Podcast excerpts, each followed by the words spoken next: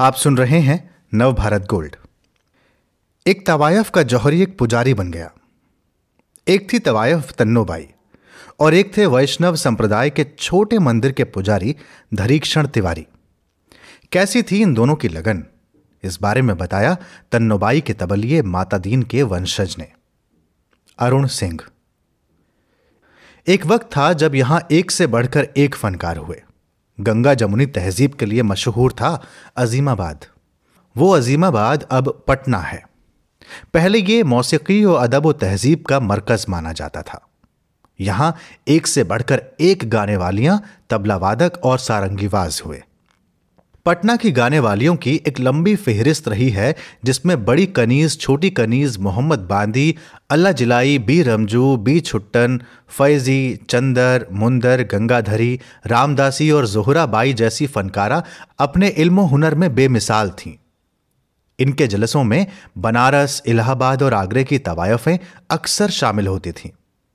हिंदू और मुसलमानों की मिश्रित आबादी वाले अजीमाबाद की शोहरत और रौनक उन दिनों इतनी बढ़ गई थी कि यह पूरे हिंदुस्तान का अज़ीज़ बन गया था। शेर गो तवायफों में बांदी जान नाज, अमीर जान अमीर और साहिब जान का नाम मशहूर है। ठुमरी गाने में पटना सिटी की जोहराबाई अव्वल थीं। पटना की रमजो, बी छुट्टन और मोहम्मद बांदी कुशल फनकार थीं।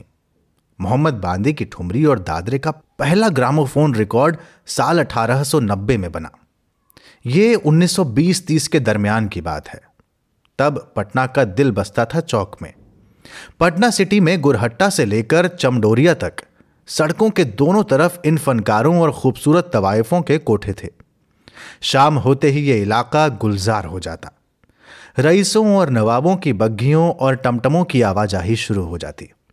रात की महफिल, नाच की महफिल होती थी और वो खड़ी महफिल कहलाती थी।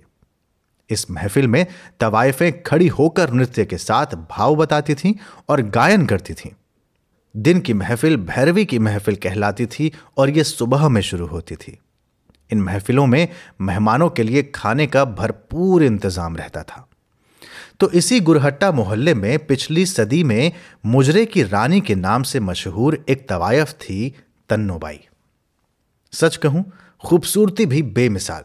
जमींदारों, रईसों की महफिल की जान हुआ करती थी तन्नुबाई कच्चे पक्के दोनों गायकी में महारत हासिल थी। वो सिर्फ़ गायिका ही नहीं, नृत्य में भी माहिर थी।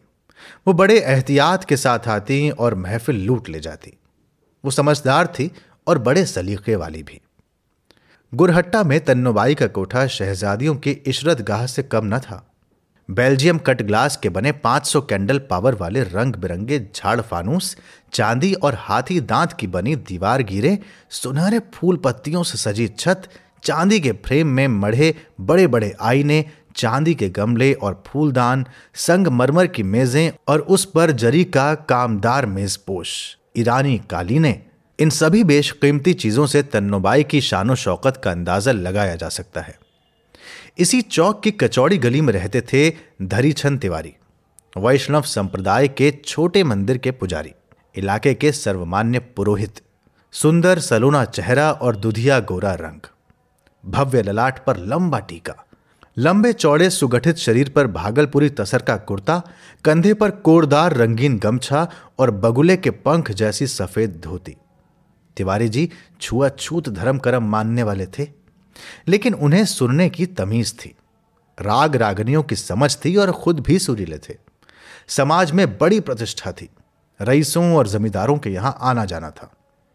एक बार शहर के दीवान मोहल्ले में एक रईस के बेटे की शादी में वो पुरोहित होकर गए। शादी के बाद जब मुजरा हुआ तो उन्होंने तन्नोबाई का जादू चलते देखा। तिवारी जी मुग्ध हो गए। आत्मविभोर होकर सुनते रहे। उन्हें इस बात का ख्याल भी था कि वो पुरोहित हैं, ब्राह्मण हैं और सामने एक तवायफ का रही है। बहुत जब्त किया अपने को। लेकिन फिर भी जब तन्नो बाई बड़ी दाद की हकदार हुई तो वो सिर हिलाकर दाद देते। लेकिन जबान बंद ही रहती। सही जगह पर सिर को हिलते देख तन्नो की नज़र उन पर टिक गई। उसने सीधे साधे ब्राह्मण पुजारी को पहली ही नज़र में तोल डाला। फिर तो वो उनकी ओर मुड़कर बैठ गई। आलाप, तान, सरगम, मुर्की तन्नू ने चुन चुन कर तीर फेंके। तिवारी जी घायल होते चले गए, पर मुँह से आ या वाह नहीं निकला। हिलता हुआ सिर ही उनकी जबान बन गया। इसके बाद तो ऐसा सिलसिला शुरू हुआ कि शहर के जिस मुजरे में तन्नो जाती धरीछंद तिवारी को खबर होती तो अपनी घोड़ी पर बैठकर वहीं पहुँच जाते। तन्नो अपने जौहरी को देख खिल जाती। उन्हें बड़े अदब से सलाम करती, साजिंदों से कहकर तिवारी जी को आगे बैठवा देती। इसके बाद तो ऐसा लगता मानो तन्नो बाई उन्हीं के लिए गा रही हूँ। दुआ सलाम के आगे तिवारी जी कुछ न बोलते और ना ही तन्नोबाई ने आगे बढ़ने की जुर्रत की। करीब 20-25 मुजरों के बाद तन्नो ने एक बार हिम्मत करके तिवारी जी को पान पेश किया।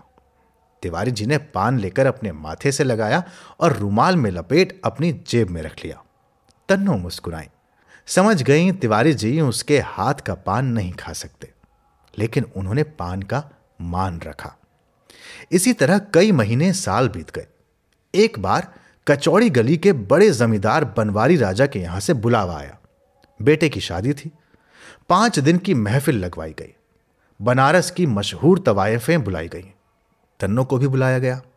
उन्हें एक हज़ार शुद्ध टकसाली चांदी के रुपयों की पेशगी भी दी गई। तन्नो जब महफिल में आई तो उनकी नज़रें तिवारी जी को ढूँढने लगी। जब वो कहीं नज़र नहीं आए तो उन्होंने अपने तबलिए से पूछा। तबलिए ने लोगों से दरियाफ्त कर बताया, बी साहिबा, पिछली पूर्णिमा की रात तिवारी जी का इंतकाल हो गया। तन्नो जहाँ थी, वहीं पत्थर की मूर्ति की तरह हो गई। आँखों में आँसू थे। फिर थोड़ी देर में जब संभली तो रुपयों से भरी थैली लेकर वो जमींदार के पास पहुँची। कहा, मुआफ करिएगा, जमींदार साहब।